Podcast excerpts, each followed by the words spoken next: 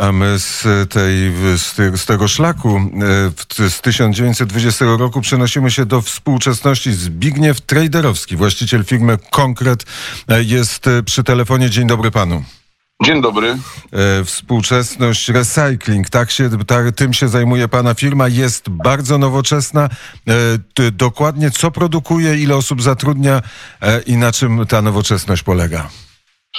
E, to znaczy zatrudniamy ponad 250 osób. Myślę, że niedługo będzie już to 300 osób. Produkujemy nowoczesne regranulaty i różnego rodzaju recyklaty, które później wykorzystujemy e, w wyrobach gotowych, które są w powszechnym użytku. E, w tej chwili jesteśmy w przededniu otwarcia nowoczesnego wydziału, w którym będziemy produkowali folie polietylenowe, czy właściwie regranulaty polietylenowe, które będą zbliżone właściwościami do y, oryginałów. I to jest rewolucja? Tak, to jest myślę, że rewolucja y, nawet nie na skalę polskiej, ale na skalę światową.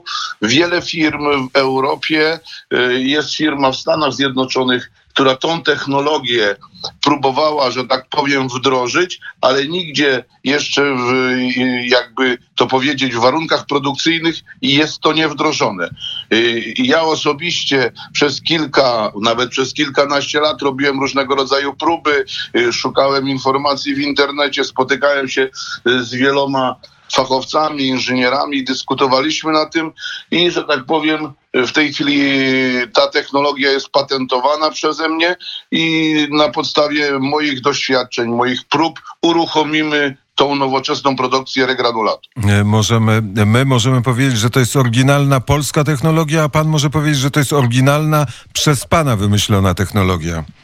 To znaczy, ja bym powiedział w ten sposób, że ja pozbierałem e, wiele informacji, zebrałem to do, do tak zwanej w cudzysłowie kupy, e, wykonałem wiele prób, wyważyłem wiele drzwi które wydawały się już otwarte, poczyniłem własne badania i doświadczenia i na bazie tego wszystkiego zrobiłem takiego mutanta. No bo nie wszystko, co ja będę stosował, wymyśliłem sam, ale 90% jest to mój pomysł, jak ustawić technologię. E, technologię, ale też jest e, produkcja maszyn przy tym, czy te maszyny są już e, sprowadzane?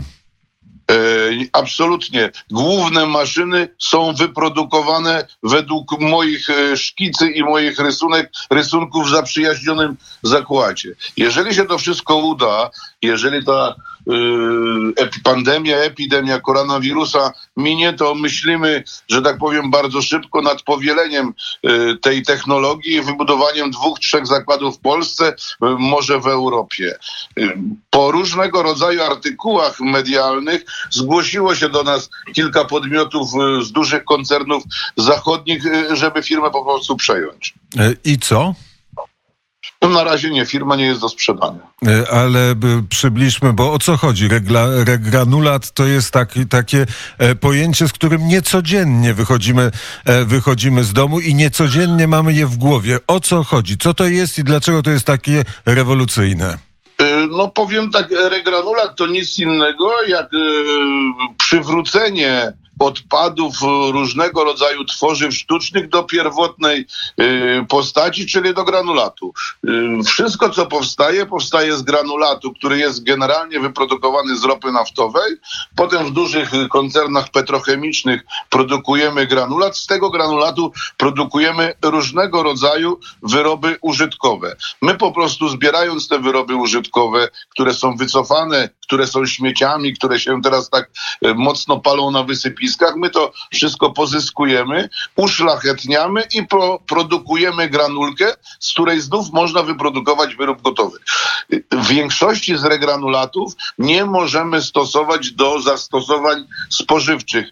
Natomiast nasz surowiec, że tak powiem, będzie stosowany tak jak y, firma RMA na świecie wymyśliła technologię, gdzie produkuje się butelkę PET z regranulatu, czyli z używanej butelki, którą wyrzucamy na śmietnisko, produkujemy oryginalną butelkę, taki z naszych regranulatów będziemy mogli produkować folie spożywcze, czyli te do kontaktu z żywnością. Ale najważniejszą sprawą jest to, że one będą miały właściwości fizykochemiczne oryginalnych regranulatów, oryginalnych granulatów, nie będą posiadały zapachu, bo w większości te regranulaty produkowane z folii odpadowych i tworzyw sztucznych odpadowych podają, posiadają zapachy.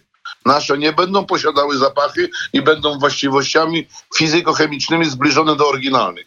Pana, Czyli będą takie czyste bardzo. a pana e, fabryka ile tego plastiku e, starego, wyrzuconego przez nas e, plastiku przetwarza dziennie? Y, y, Dziennie przetwarzamy ponad 100 ton, dużo ponad 100 ton. 100 ton wytwarzamy gotowego, y, że tak powiem, regranulatu. Y, Wsadu wchodzi około 30% więcej, czyli około 4400 ton y, dziennie, około 4000 na miesiąc i wtedy można to pomnożyć przez rok i widzimy, jaka jest skala. Myślę, że gdyby w postaci luźnej ten, e, te folie odpadowe, które przetwarzamy, pozbierał, to moglibyśmy w ciągu dwóch lat zasypać Warszawę, nie widać byłoby żadnego wieżowca. E, to e, ta technologia, o której pan powiedział, będzie e, wprowadzona w net, czyli za, za chwilę, ale w, zeszłym tygodniu rozmawialiśmy z prezesem Stowarzyszenia Re- Recyk- Recyklingu w Polsce, który mówił o tym, że to się przestaje opłacać, bo cena ropy naftowej jest tak tania, że ten pierwotny plastik jest bardziej opłacalny, tańszy i Tak. no. Tak, tak, to, to jest zupełnie prawda. Jeżeli nie wprowadzimy pewnych trendów, które są wprowadzone na Zachodzie, to może się stać tak, y, że ta technologia w obecnych warunkach nie będzie się opłacała. My jeszcze nie nacisnęliśmy guzika. Czekamy na podłączenie energii elektrycznej. Tam potrzebujemy dość dużego zasilania. Jest osobne zasilanie podciągane y, z, e- nie, nie tyle z elektrowni, ile z zakładu energetycznego do nas.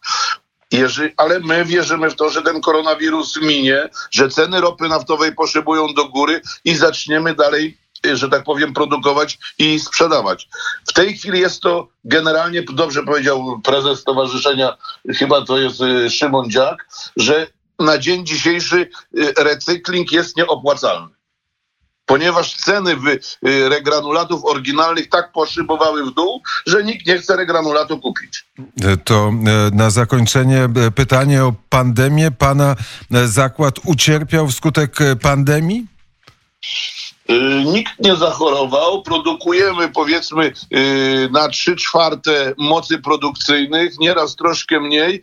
Ucier- cierpimy jedynie na tym, że nie sprzedajemy do swoich kontrahentów. My generalnie obsługujemy większość firm unijnych, które działają w branży budowlanej, ponieważ efektem y, produkcyjnym naszych regranulatów to izolacje dla budownictwa, wszelkiego rodzaju dla budow- izolacje dla budownictwa. W tej chwili to budownictwo na zachodzie zatrzymało się zupełnie, w Polsce troszeczkę wyhamowało, aczkolwiek dalej budujemy, natomiast nie ma nowych inwestycji, nie ma planów na duże nowe inwestycje. Nie wiemy, co się będzie działo.